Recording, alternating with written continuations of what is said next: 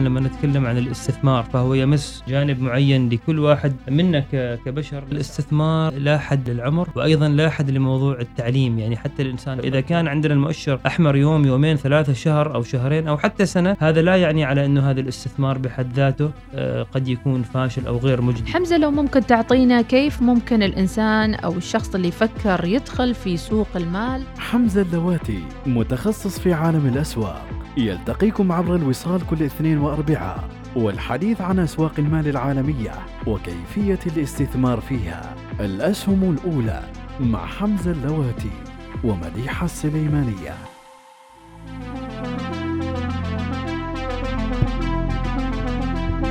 أهلا بكم متابعينا في حلقة جديدة من برنامجكم الأسبوعي الأسهم الأولى الذي يأتيكم في يومي الاثنين والأربعاء. الأسهم الأولى عبر الأولى الوصال يأتيكم بإعداد وتقديم الأستاذ حمزة اللواتي وأرافقه في هذه الحلقات أختكم مديحة سليمانية. كل حلقة نراقب فيها الأسهم ولدينا ثلاثة محاور أساسية والكثير من التفاصيل المالية الأخرى. وكالعادة ضيفنا دائما وأبدا أستاذ حمزة بن حسين اللواتي خبير الأسواق المالية والعالمية وخبير في البورصة. رحب فيك أستاذ حمزة. مرحبا صباح الخير أو مساء النور. مديحة كيف حالكم؟ أهلا وسهلا وأكيد آه، الأسهم الأولى في حلقتها الثالثة اليوم إن شاء الله. راح نقدم كثير من المحاور المهمة والموضوعات التي يترقبها كل من يعشق الأموال وأسواق الأموال. إذا أستاذ حمزة آه، على السريع هكذا لو تعطينا آه، أبرز المحاور راح نتكلم عنها في هذه الحلقة. نحن طبعا بنواصل في المحور الأول نتكلم عن الاستثمار طويل الأمد بالذات أنه وردتنا أسئلة كثيرة. اللي إن شاء الله أنت حتستعرضيها في هذا المجال. المحور الثاني بنتكلم فيه أيضا عن الأسواق وأدائها خلال هذا الأسبوع وأخيرا أيضا حنذكر مثال من الأمثلة للأسهم المميزة خلال هذه السنة 2021 بإذن الله يعني مع بداية الحلقة أحسن لي أحط نظاراتي عشان نبدأ الحوار بشكل رسمي. اذا كيف يمكن أن أستثمر في الأسواق وراتبي لا يكفيني. وعندي أيضا ارتباطات كثيرة. هذا هو السؤال الأساسي ربما لحلقة اليوم حمزة. شكرا مديحة. طبعا نحن ختمنا الحلقة الماضية آه، تكلمنا عن موضوع إنه الواحد يخصص له مبلغ شهري للاستثمار. آه، واليوم بنتكلم عنه أكثر باستفاضة لأنه وردتنا أسئلة كثيرة آه، من المتابعين للبرنامج عن كيف أنا أستثمر وأنا راتبي يا دوب يكفيني. عندي ارتباطات عندي التزامات قرض إلى آخره. طبعا لاحظي يا مديحة دائما نعم. الإنسان لما يريد يستثمر سبحان الله آه، أول شيء يفكر فيه هو الارتباطات مم. يعني دائما نفكر نحن في الاستهلاك ولكن ما نضع في تفكيرنا موضوع الاستثمار بأهمية كبيرة لذلك أنا اليوم حاب أذكر قصة لأن القصص عادة تقرب الأمثلة نعم. وهذه القصة واقعية مش قصة افتراضية هذه قصة واقعية صاحبها شخص آه، آه، يعني مثلي مثلك وحقق نجاحات كبيرة في الاستثمار طويل الأمد. طبعا هذا الشخص هو رونالد ريد. رونالد ريد هو أمريكي ولد في العام 1921 والتحق بالعمل في الجيش الأمريكي خلال الحرب العالمية الثانية بعد تخرجه من ال high school أو المدرسة نعم. أو التعليم العالي مباشرة. وكان يعمل كشرطي عسكري في إيطاليا خلال الحرب العالمية الثانية.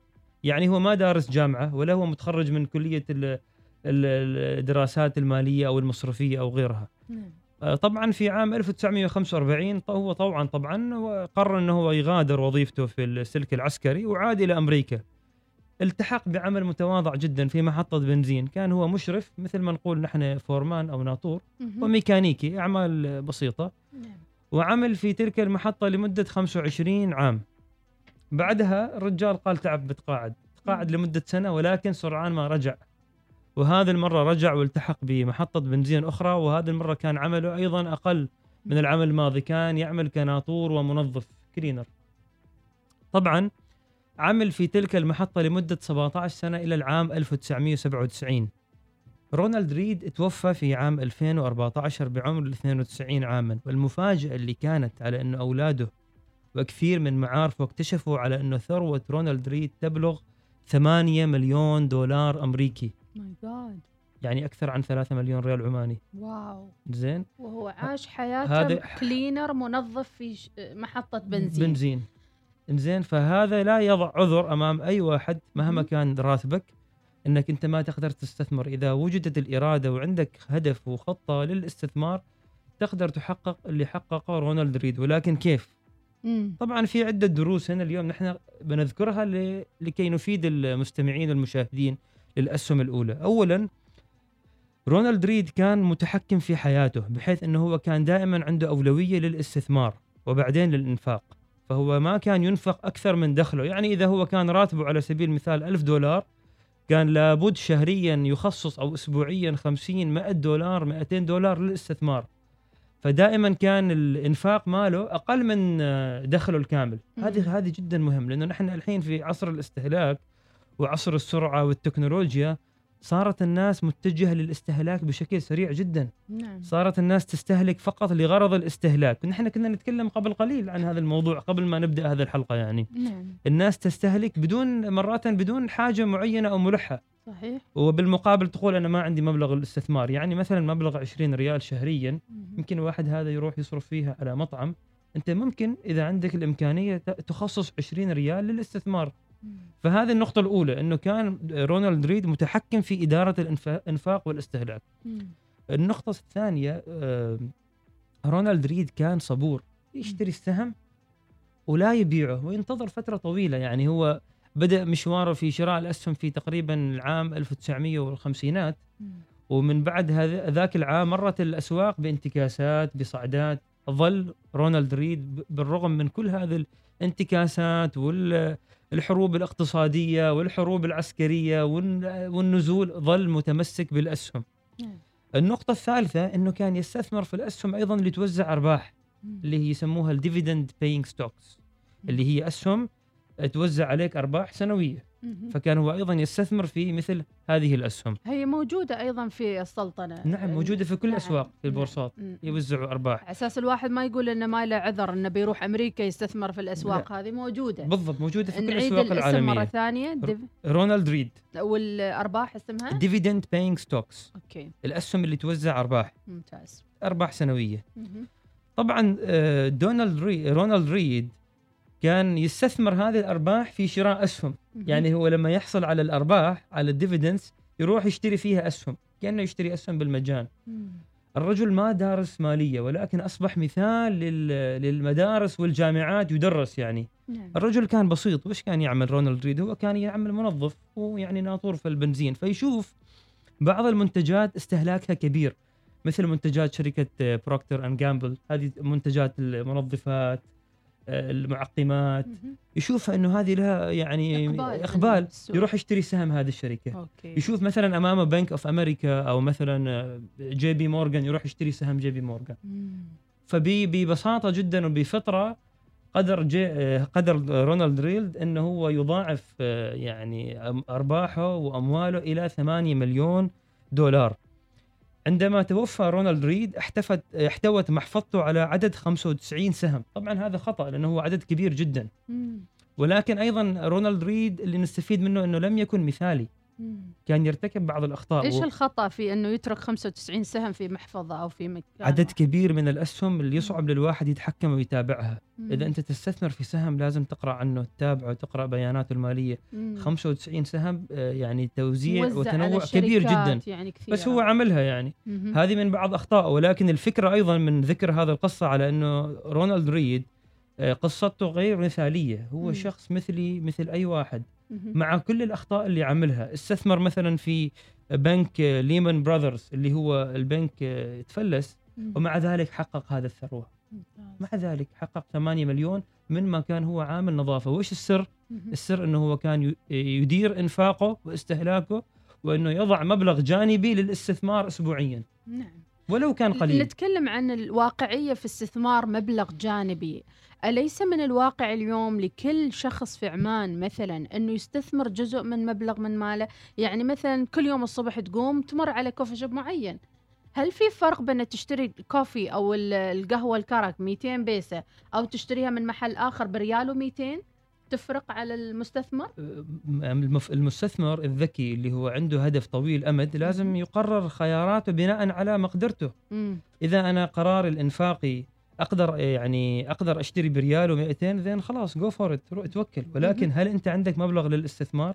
إذا أنت ما عندك مبلغ آه، يعني باقي للاستثمار وتروح تنفق أكثر من دخلك آه، سواء كان coffee أو شيء غير ال coffee يعني في أشياء أكبر من ال coffee بعدين هذا قرارك. انت إذا اتخذت قرار انك انت لا تستثمر. نعم. إذا هنا نؤكد للمتابعين أنه الاستثمار هو قرار في يعني الإنسان يتخذه ليحدد الهدف. في بعض الناس يقولوا خلنا نشتري coffee لأنه ما عندي هدف ثاني. فالريال و200 بيروحوا في أي مكان. هي ثقافة. بالضبط هي ثقافة ثقافة. هي. الواحد لما يقرأ عن الموضوع رونالد ريد كان شخص يواصل التعلم. حتى لما وصل لعمر الثمانين والسبعين وحتى في التسعينات كان دائما يقرأ.